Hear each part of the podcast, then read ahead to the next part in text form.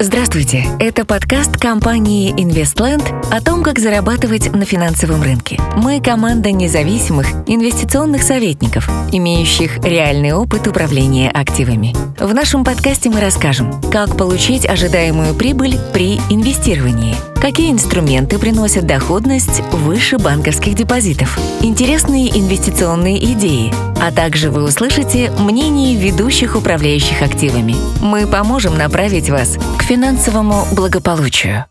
Так, всем добрый день. Компания Investland я, Евгений Климов, а, рады приветствовать всех подписчиков нашего информационно-аналитического канала.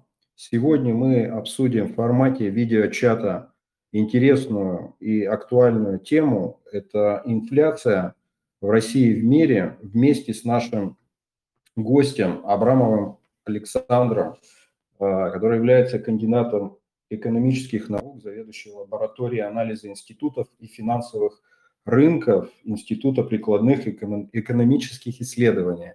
Александр, как связь? Здравствуйте. Здравствуйте, рад, рад слышать. А вообще, на самом деле, с Александром мы познакомились в Фейсбуке несколько лет назад, а, когда я заметил, что Александр а, регулярно стал э, выкладывать а, индекс инфляции, который он рассчитывает сам, называется он Т12. А, не знаю, почему, а, почему, потому что состав. Мы сегодня поговорим об этом. Но мне кажется, уже нужно его патентовать и называть, наверное, индекс э, Александра Абрамова. И я наблюдал за этим э, индексом в Фейсбуке, а, спрашивал Александра периодически, почему такой состав продуктовый, почему туда можно что-то было другое добавить. И сегодня мы как раз поговорим об этом индексе, потому что, на мой взгляд, он отражает более реальную картину, более естественную картину. Поговорим о том, как сейчас э, я презентую. Э, единственный у меня только вопрос. Telegram такая платформа. Виден ли слайд индекса? Слайд видно, Александр? Вы... Слайд не видно. Не видно, да? Не видно пока. Так, сейчас мы э, еще раз тогда сделаем. Вы прекратили, потому что телеграм-канал часто бывает.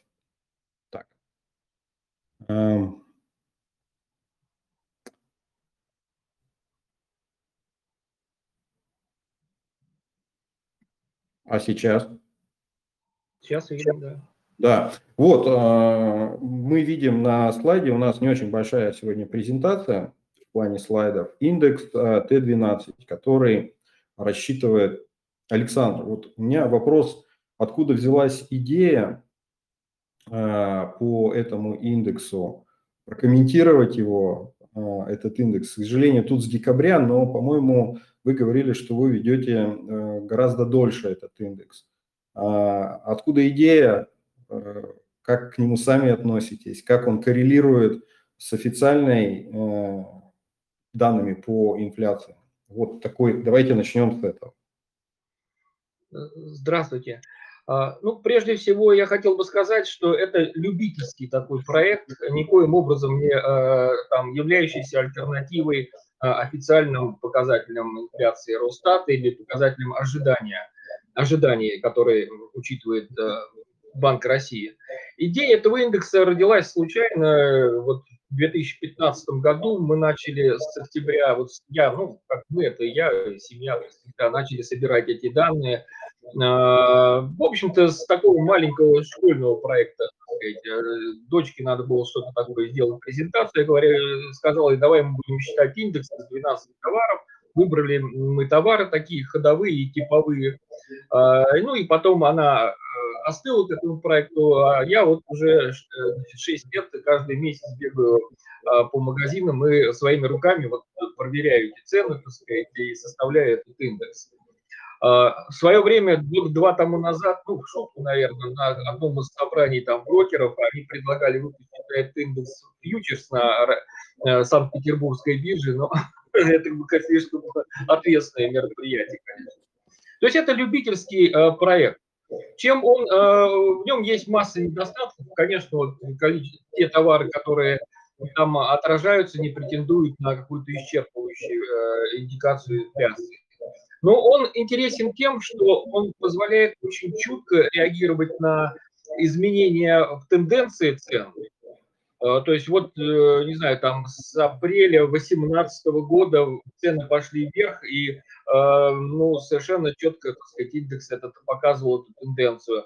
Когда наступила пандемия, помните, и Банк России начал повышать процентные ставки, снижать процентные ставки, да, то ну, удивительное произошло, что где-то примерно с апреля а, по августу Банк России вообще перестал измерять э, инфляционные ожидания населения, потому что ну, там из-за пандемии нельзя было собирать анкеты. А мой индекс э, показывал, в общем-то, серьезный рост инфляции по мере снижения процентных ставок. А, и то есть он очень чуток такие на вот эти тенденции. Его значение обычно колеблется между э, вот э, теми инфляционными ожиданиями, в зеленая линия с квадратиками такими, которые измеряет центральный банк, то есть э, какой э, опрашиваемые вот, респонденты считают инфляцию. А сегодня, вот э, в октябре это было 16,3%. Да? И по этому показателю, кстати, и, Центральный банк во многом строит свою денежно-кредитную политику в отношении процентных ставок. Ну, а мой показатель, вот он болтается между официальным уровнем инфляции и э, вот этими ожиданиями, очень волатильно. И он очень чутко э, оценивает, вот, э, что происходит с теми или иными товарами. Он составлен очень просто. 12 товаров с равными весами. Э, в трех магазинах измеряются цены, так сказать, тоже э, ну, такое простая средняя берется по этим ростом цен. Э, товары, ну, мне кажется, что такие самые типичные, и что в них очень важно, они всех стандартных упаковках обычно бывают, да, то есть здесь вот невозможно э, манипулировать там э, субститутами товарами, так сказать, там, весами и так далее. Да, так. Вот, собственно, в каждом магазине практически это есть. Три магазина Ашан, там пятерочка и Билла я захожу и вот эм, переписываю, собственно, эти цены. И большой резонанс, вот я много лет уже, ну, практически вот 5 лет мы раскрываем значение этих индексов. Ну, это обычно такой маленький местечковый проектик в Фейсбуке. В этом месяце это все, может быть, сильно выстрелило, даже такой большой комментарий там мы получили отклики на том же «Эхо Москвы», так сказать, и других там, так сказать, каналах. Ну, просто э, октябрь очень критическим местом с точки зрения инфляции оказался. И в США, и в России, и поэтому ну, такое повышенное внимание такое уделяется альтернативным, так сказать, каким-то измерителям э, инфляции. А мы сегодня специально перед началом э, нашего видеочата провели в нашем телеграм-канале опрос интересный тоже, а, кто как оценивает текущую инфляцию. Голосование было, не знаю, Александр, видели вы или нет, но данные они примерно такие, что инфляция, а, они как-то ровно распределились абсолютно. А, то есть в целом люди, кто-то 20% оценивают, что инфляция в районе 7-12%, а, чуть больше в районе 12-15%, а 20% 15-20% инфляция, но и больше 20% оценивают, что инфляция выше 20%. Вот, поэтому тоже так а, очень а, разные показатели в этом сегменте. Вот, тут слайд как раз был. А, вообще мы презентацию потом отправим всем, кто нас слушал. А, это как раз состав, что туда входит. И вот еще вы выкладываете а, слайд один, это вот как раз динамика цен овощей, фрукты, бензин. И вот тут как раз овощная тарелка, у нее просто, она растет, по-моему, быстрее а, Теслы. Такой у нее график очень серьезный, волатильный. Как вот на самом деле можно прокомментировать этот, э, эти, э, эти изменения? Ну, и, и такую овощи и фрукты я измеряю только э, по одному магазину Ашан, то есть вот я захожу в большой магазин, так сказать, с огромным там э, разделом, так сказать, фрукты, овощи, обхожу, практически переписываю все там цены и группирую их на фрукты, овощи. Ну, чуть-чуть э, меньше история у этого индекса, но э, некоторые вещи он интересно показывает. Вот что самое интересное, вот что показывает индекс сейчас – он показывает, что э, очень сильно выросли цены на овощи вот в октябре этого года по отношению к октябрю прошлого года. Да и в сентябре то же самое наблюдалось. То есть на 50%. И что самое вот удивительное, вот в этих овощах наибольший прирост э, показали отечественные производители. То есть вот э, производители, что больше всего выросло? Капуста, картошка, э, лук, э, морковь, Э, кабачки. Вот э, пять, наверное, товаров, где э, стопроцентно российские производители. Огурцы выросли очень сильно, там тоже доминируют российские производители. Ну и выросли, конечно же, помидоры, там смешано, там частью российские, частью импортные товары. Меньше всего в овощах выросли э, импортируемые овощи, ну их не так много, но вот, например, там перцы красные, там, белые, чуть-чуть красные, оранжевые, так сказать, зеленые, то, что э, из Ирана нам поставляют. А, ну и там, не знаю, капуста цветная меньше, все-таки выросла, но меньше. То есть вот, что самое удивительное, выросли цены прежде всего за счет вот, э, факторов внутренних производителей. А цены на фрукты, э, они э, выросли всего на 5% за месяц, за месяц этого, ну, октября, октябрю прошлого года. Почему? Потому что там преобладают импортные товары. То есть э, практически не выросли цены на апельсины, э, даже немножко снизились цены там на яблоки, э, там, не знаю, помело, хурму, снизились цены, ну, немножко выросли на некоторые другие, там, лимоны, киви и так далее.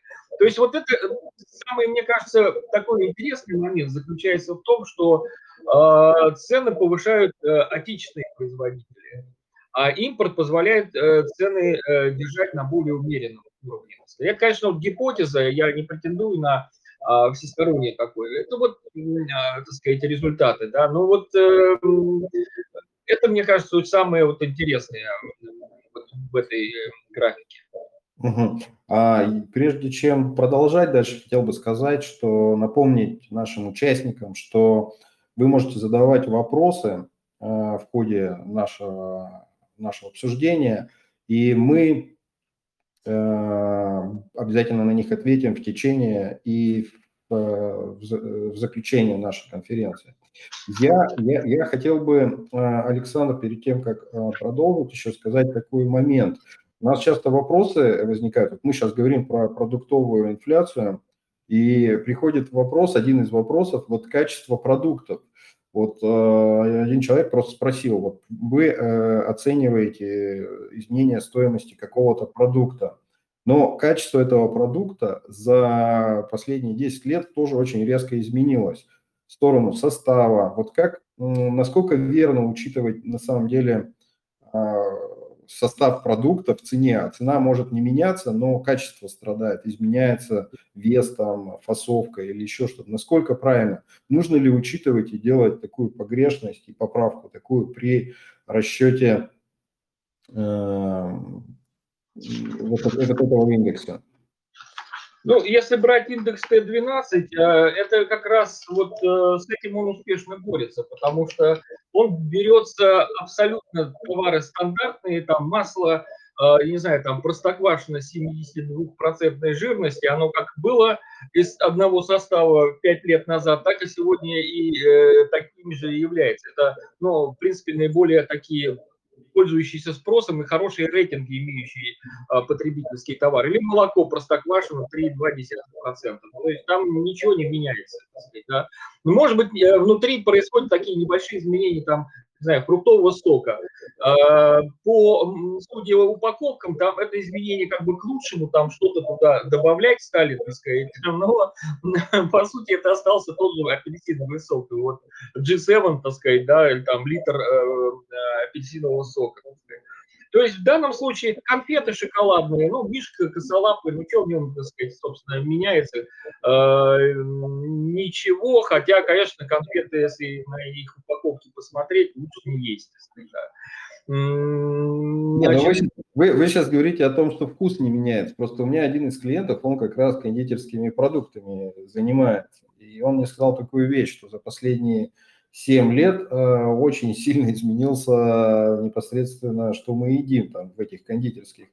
Вкус, конечно, не меняется. Вопрос состава, то есть очень много заменителей, аналогов и суррогатов, которые вроде бы как допущены, но в целом-то изменилось же, то есть все дешевле. То есть э, при росте, чтобы цена не росла, производители пытаются искать э, какие-то выходы, покупая при этом не качественное сырье, дешевое сырье, не всегда там, можно сказать, э, отвечающее первоначальным нормам. Я просто к этому, я понимаю, это посчитать невозможно, это больше... Это, это, Такая тенденция, безусловно, существует, я не спорю, так сказать, но она меньше проявляется в индексе. Ну, пожалуй, только вот в масле подсолнечном, да, потому что я измерял обычно э, цены по маслу там олейна, которое, ну, не проверено по рейтингам, там, не знаю, нравится, да, а сейчас олейные, в общем-то, с такой ценой нет. Э, и стали, э, значит, значит, заменители приходится пользоваться, так сказать, сортов, которые раньше были дешевле, значит, хуже. А сейчас они стоят, ну, в общем-то, дороже, чем олейна, так сказать, и так далее. То есть такие процессы действительно происходят, э, вот, но это скорее проблемы даже более широких индексов Росстата, потому что там очень легко манипулировать составом продукта, да, поэтому, ну, безусловно, так сказать, эта проблема есть. Хорошо, давай, э, поскольку мы сегодня только продуктовую инфляцию разбираем, а хотел вот узнать, Александр, может быть она индикатором, опережающим быть а, для инфляции в других секторах и вообще каких-то структурных изменений а, в российской экономике?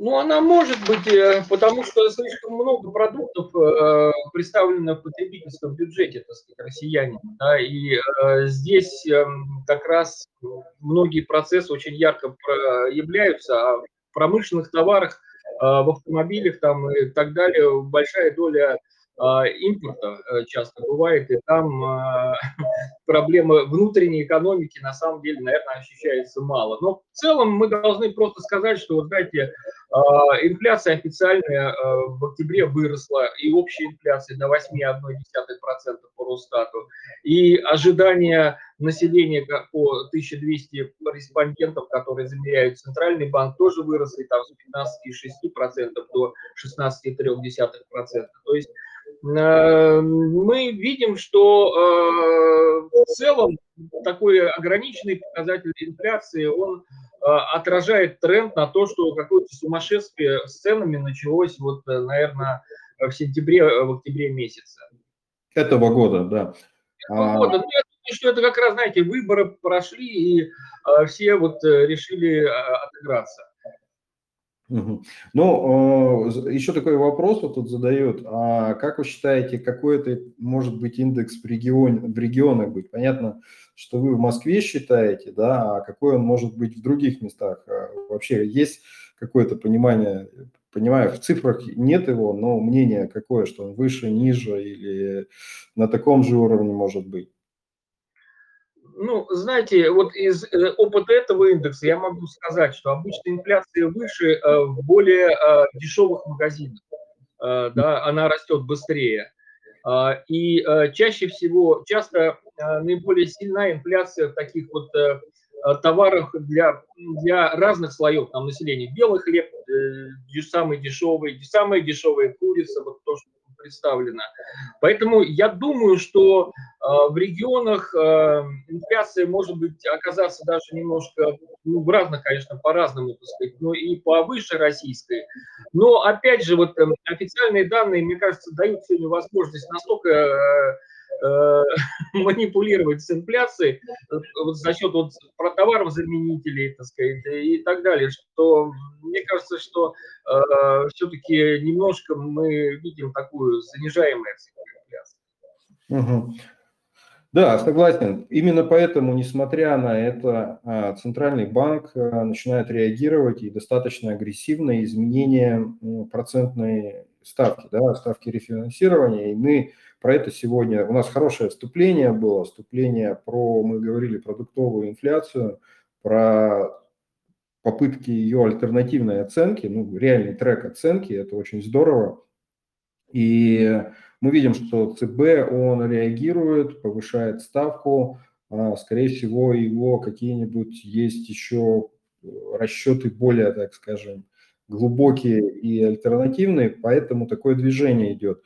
Мы видим в Америке, сегодня, кстати, вышел Китай с утра, и в Китае ставка, а, ой, динамика роста цен производителей очень резко усилилась. Мы видим в Америке, сегодня будет вечером выходить инфляция, данные по инфляции. И самое главное, что а, ожидание на уровне 5,8, по-моему, а, идет консенсус прогноза, и такой инфляции не было с 1990 года, такого уровня. И, естественно, мы знаем на рынке, многие из нас очень давно, что инфляция мощный фактор, который может повлиять на разные финансовые инструменты.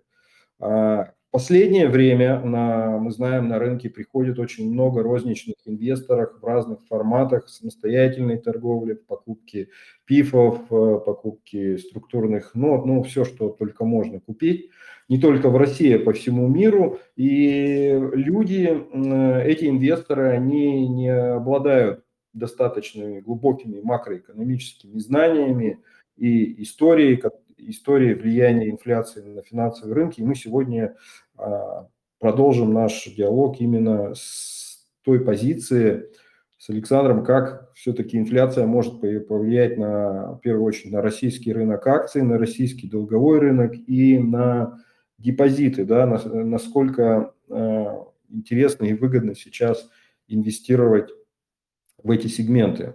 Александр, вот ваше мнение. Ну, знаете, э, мне кажется, что э, отчасти у нас уже такой вот сценарий, э, не сама по себе инфляция страшна, да, а страшно то, как на нее реагируют центральные банки. И мы вот по сравнению с США находимся уже как бы в будущем, да, так сказать. У нас уже ставка достаточно высокая, да, так сказать, США им только предстоит пройти. Ну как, э, мы-то инфляцию помним. Э, на самом деле у нас э, память очень такая уж плохая, да, мы по дела 10 лет только живем в такой более-менее приличной инфляции. А, ну, что будет происходить? Ну, наверное, все-таки ожидание того, что наиболее такой тихой гаванью, так сказать, да, от инфляции окажутся, возможно, все-таки акции. Э, не и российские, и не российские, да, но не технологических компаний, конечно, ну, иностранных, да, такие с большей акцией роста. В части повышается привлекательность банковских депозитов. Это, мне кажется, тоже не так плохо. Да, процентные ставки пошли вверх, и для многих это будет лучше, чем э, держать деньги под подушкой, потому что что мы видим сейчас уникальное в поведении населения, это то, что 24% а, финансовых активов домашних хозяйств держатся в наличной иностранной рублевой валюте, а, а в банковских депозитах 40% это текущие счета у населения. То есть население ушло в кэш. Uh-huh. И поэтому, может быть, для этих случаев там депозиты станут э, ну, некой такой, э, ну, не решением, но все-таки не, так сказать, потерей, так сказать, денег, так сказать. А, товарные активы, ну да, вот, наверное, а, период такой инфляции во многом вызванном ростом цен на энергоносители привлекательнее становятся акции вот добывающих компаний, да, так сказать, Э, ну, там надо, наверное, оттуда успеть вовремя выйти, э, когда все будет нормально. Э, вот, наверное, облигации, облигации, видно меня, да, видно? Облигации, ну, мне кажется, так сказать, все-таки на этом фоне лучше что-то иметь краткосрочное, да, так сказать, что Э, менее чувствительна к повышению процентных ставок. Ну и ждать, потому что когда процентные ставки достигнут своего максимума, да, так сказать, в России, э, облигации станут более интересными для вложений, вот именно нот, нот выпускаемые облигации. Так, меня слышно? Да, да, слышно. А, а, единственный момент – а, а что можете сказать про цифровые валюты? Сейчас все больше и больше идет информация о том, что а, инвесторы видят некое спасение в инвестирование в цифровые валюты как альтернативу тому же золоту?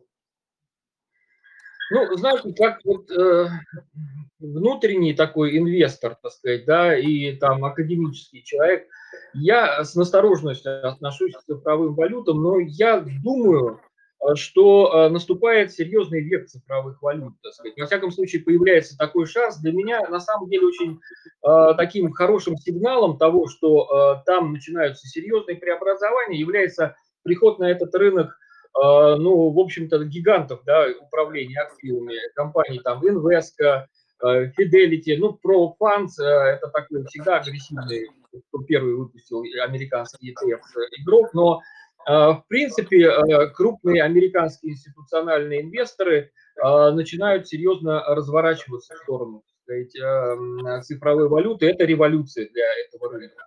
Кроме того, вот самые брендовые Эм, инвестиционные консультанты, э, ну, скажем, э, э, из компании, вот, основатель компании Эдельман Financial Engine, господин Эдельман, он как раз сейчас исповедует, что 1-2% активов нужно держать, сказать, в криптовалютах. То есть мне кажется, что появляется некий такой шанс вот на очень серьезные преобразования, но я бы не стал бы недооценивать риски здесь, да, потому что мне кажется, что вот оптимальный сценарий будет развиваться таким образом, что постепенно будет, может быть, какие-то э, вещи регулироваться рынком, постепенно будут формироваться какие-то внутренние стандарты поведения, диктуемые крупными институциональными инвесторами. И это сделает э, ну, криптовалюту реальным аналогом э, и заменителем золота. Да, золотом станет дешевле, так сказать, обходиться.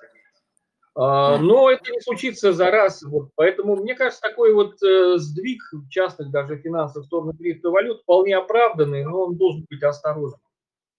Угу.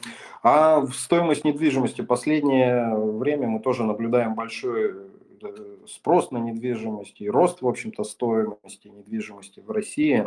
А рост инфляции и, соответственно, рост процентных ставок а, дальнейший, да, он может повлиять на стоимость недвижимости негативно и привести к каким-то неблагоприятным моментам в этом, в этом сегменте? Ну, знаете, вот э, на днях ФРС опубликовал отчет о финансовой стабильности, это они о себе родных. А, одним из там э, трех-четырех ключевых рисков названо э, рынок недвижимости в Китае, который может как бы больно аукнуться для США. А, Шиллер, вот один из авторов, Роберт Шиллер, Нобелевский лауреат, один из авторов вот, кейс Шиллер индекс S&P, который измеряет индексы цен на жилую недвижимость США, который растет пока, вот в августе последние данные, индекс прекрасно вырос, но он говорит, что рост замедляется. И мы видим уже там банкротство первых онлайн-платформ, да, так сказать, на рынке недвижимости, которые брали на себя позицию, да, так сказать, по недвижимости. Это может быть таким, ну, таким сигналом опасности этого рынка. То есть, мне кажется, глобальный рынок недвижимости э, немножко переоценен, и э, все с замиранием сердца сейчас следят за индексами цен на жилую недвижимость в Китае, в Канаде, в Соединенных Штатах, э, ну, в некоторых других странах. В России ну, в России, э, в общем-то, здесь однозначно тенденции сказать сложно. Понятно, что такая а, государственная поддержка ипотеки очень сильно разогнала рынок жилой недвижимости, и сейчас государственные ведомства там борются друг с другом, сказать, сохранять или не сохранять этот механизм поддержки. Но мне кажется, что склоняется чаша весов к тому, что Центральный банк все-таки будет сдерживать развитие, а, так сказать, ипотеки, ставки будут расти, и, соответственно, спрос на жилую недвижимость будет ну, сокращаться. Хорошо. А, если поговорить про идеальный ликвидный портфель, как вы его видите в текущей ситуации в рублях? В рублях. А, ну, знаете, я просто э, вот э, не э, такой типовой инвестор и, в принципе, так сказать, не инвестиционный консультант, да, так сказать. Э, поэтому, может быть, мой взгляд не вполне такой типичный в данном случае. То, что касается э, среднесрочных э, вложений и долгосрочных, для меня бог только диверсифицированные американские ETF, и не очень большой такой ну, ну, диверсифицированный портфель из там четырех фондов, так сказать, снятные там стратегии, это вот что для меня такие долгосрочные ресурсы, а краткосрочные – ну, знаете, я такой сторонник, я держу деньги в банках, на самом деле. Каких-то вот э, краткосрочных инструментов я не рискую инвестировать. Но опять, повторюсь, это нетипичная позиция. Здесь я скорее более консервативный человек по жизни. А на, а на какие ETF направлены? Это что, облигационные акции или это какие-то активные стратегии? Ну, я держу, э, на самом деле, знаете, э, весь мир облигаций, весь мир акции – весь мир, э, значит, э, ну, вот, а, американские облигации, американские акции. Единственное, за эти годы таким ну, неправильным моим вложением были вложения в диверсифицированные облигации мировые. Конечно, нужно вкладывать диверсифицированные облигации развивающихся рынков, да, потому что этот фонд у меня сейчас там, ну, как бы мешается под ногами.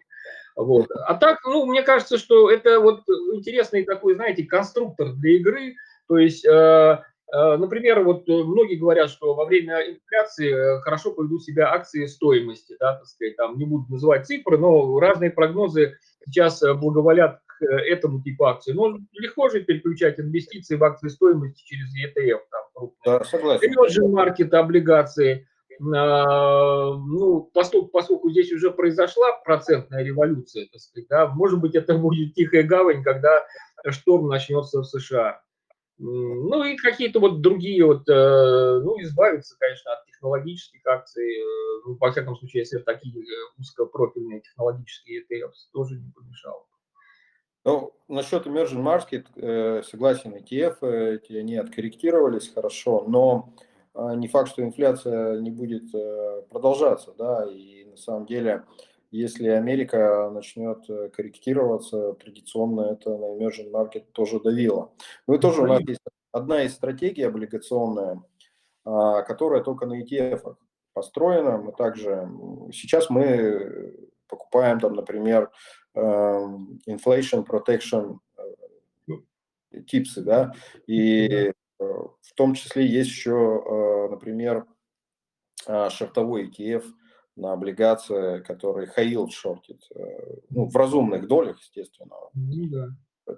А, то есть, да, ждем, ожидаем этого момента, пока он какого-то движения, кроме emerging markets, вовремя мы вышли, слава богу, не происходит. И я все смотрю на Хаил. Может, мы на этой неделе какой-нибудь ответ увидим. Сегодня, еще раз повторю, выйдут данные по инфляции. Кстати, Александр, вы на каком уровне а, думаете, э, прогнозируете, какую инфляцию сегодня э, будет анонсирована в Америке? Ну так, просто. Да нет, это, это, это на самом деле, я даже об этом не думаю. Она будет высокая, для меня достаточно это ответ. То есть вот, на уровне ожиданий это уже, это, тут разница между 5, и 5, 8 и 6, она Э, конечно, болезненно восприниматься могла бы, но э, это одинаково исторические гигантские цифры. Примерно да. реакцию можно представить себе и сейчас, да, не дожидаясь 15 часов. А, дело в том, что интересна позиция фискальных э, Федрезерва, да, э, которые все время комментируют, что инфляция временно такая, а она больше 5%, по-моему, уже 5 месяцев. Вот интересно, как вы считаете, сколько она должна быть на этом уровне, чтобы Фед сказал, да, это уже не временно. Это сколько? Год должен пройти, два? Что должно измениться? Потому что их сейчас позиция, это причина этому, это восстановление пост, экономики постэпидемии, да, это дефицит э, чипмейкеров, это дефицит э, supply chain, да, там вот э, эти факторы. А, и все это скоро будет хорошо, и ставку не надо менять, все будет продолжаться. И вот как вы считаете, пойдет ли, вынужден ли будет Фед в какой-то момент резко поднять ставку? Потому что вы правильно сказали вначале, что у нас Наш ЦБ уже убежал далеко, приготовился ко всему, а ФЕД вот продолжает э, такую политику. Ну, мне кажется, так вот, в принципе, по ожиданиям, да, э, консенсусным в американской, так сказать, да, экономистов, там в, в следующем году мы увидим от двух до трех повышений процентных ставок, которые скорее будут проходить уже после июня, когда ФЭД свернет количественное смягчение.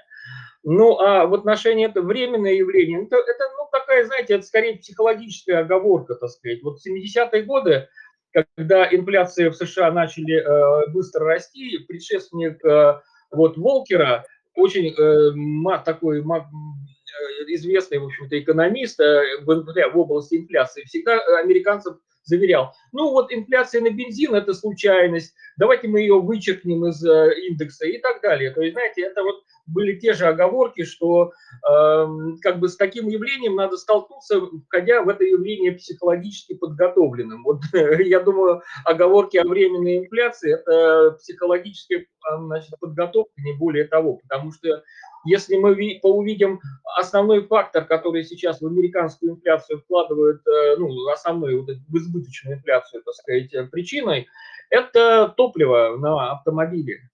Э, это и средства передвижения, да, сами автомобили, так сказать. Это, ну, как это связано со сбоями цепочек, да, так сказать. Повышение цен на энергоносители, это что, сбоя цепочек, так сказать, что ли? То есть, э, мне кажется, уже так вот э, все э, молча поняли, так сказать, что, значит, психологически мы готовы, теперь мы готовы выслушать реальные цифры, ну, причины. Ну, а когда переключится, я думаю, давайте вот начало ноября, это вообще-то месяц, когда президент США должен объявить нового председателя ФРС. Э, по историческим канонам, да, вот э, э, когда Елен снимали, так сказать, да, объявили где-то числа 3 или 5 ноября, так сказать. Сейчас вот Байден должен сделать что-то такое же. Вот, скорее всего, в общем-то, знаете, даже если Пауэлл останется, то это будет, наверное, несколько другой человек, Поэтому э, вот к февралю он должен там переназначиться либо заменить, так сказать. Вот за это время произойдет изменение в сознании, так сказать, Банка России. ФРС, Банка США. ФРС. Но я вот если возвращаясь к бандам, опять же не понимаю, в текущий момент, ну в России, по крайней мере, ставка и инфляция и доходность по долговому рынку, они на одних уровнях, да, плюс-минус находятся. То, что мы видим сейчас в Америке, да, а, ну, это то, что а, high мусорные облигации, да, у них доходность в районе 4% текущая. Если вычесть там налог при купоне, она и того меньше. При этом инфляция на уровне 5,8. Про трежери короткие я вообще молчу, там 0,4, да. То есть по факту люди продолжают терять деньги, инвестируя а, в эти инструменты. А, вот как вы считаете, когда это э, произойдет какое-то сближение вот этих показателей? Только, то есть люди не понимают, что ставка вот такая, да, она там искусственно, не искусственно занижается, но они теряют деньги, продолжают. Как работают такие механизмы и что должно произойти, чтобы они сблизились? Ну, просто денег много, да, так сказать, и поэтому покупают э, по, по таким ценам.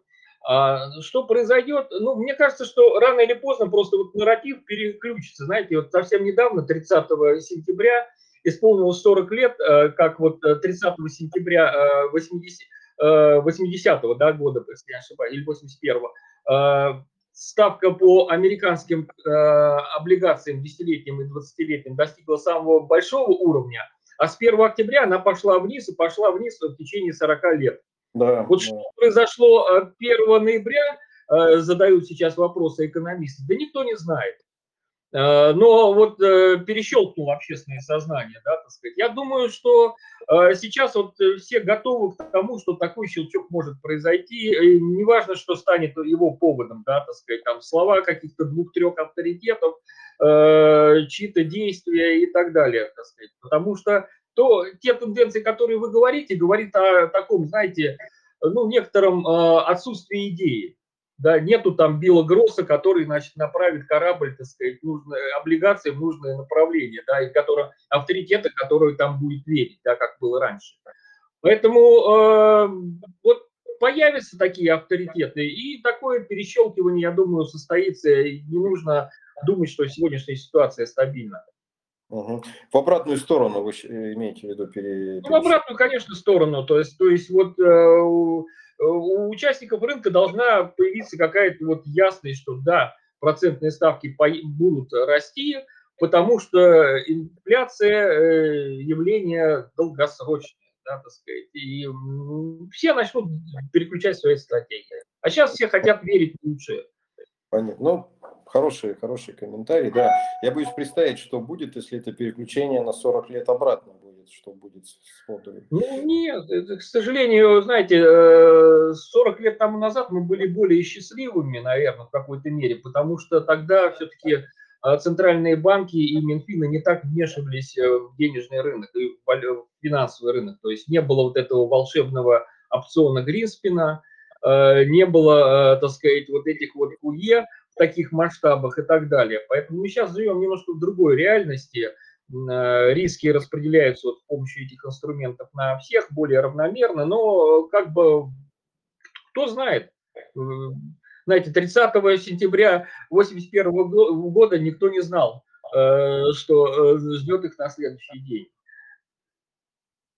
Да, но мы часто поднимаем этот вопрос с инвестором про а, определенную перегретость на рынке, и они все это э, периодически спрашивают, ну когда же вот кризис придет, вы, вы там говорите о каких-то накопленных рисках да, финансовой системе везде, а они все не случаются, жизнь продолжается, и все хорошо. И когда приводишь аргумент какой-то исторической даты, что вот так же люди думали, также ложились спать, а утром просыпались в другом мире, они вообще не работают. Но это, наверное, свойство психологии человека, верить в хорошее и не помнить Э, не очень хорошие моменты на финансовых рынках. Психология, как обычно, очень сильно влияет.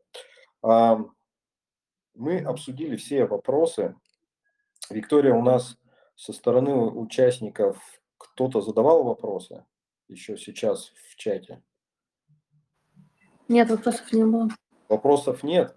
А, Александр, Спасибо огромное, что вы нашли время, и мы интересно, интересные вещи обсудили. А, я буду продолжать наблюдать за вашим индексом и советую всем тоже поглядывать, смотреть, соотносить, потому что, возможно, это будет важным моментом в принятии какого-то решения, я имею в виду инвестиционного. Пожелать хорошего дня всем и оставайтесь в нашем, в нашем канале, мы много пишем интересных Э, идей, информации, которая может э, быть вами использована э, и принести доходность в ваш инвестиционный портфель. Спасибо вам за приглашение, за интересные вопросы. До свидания. До свидания.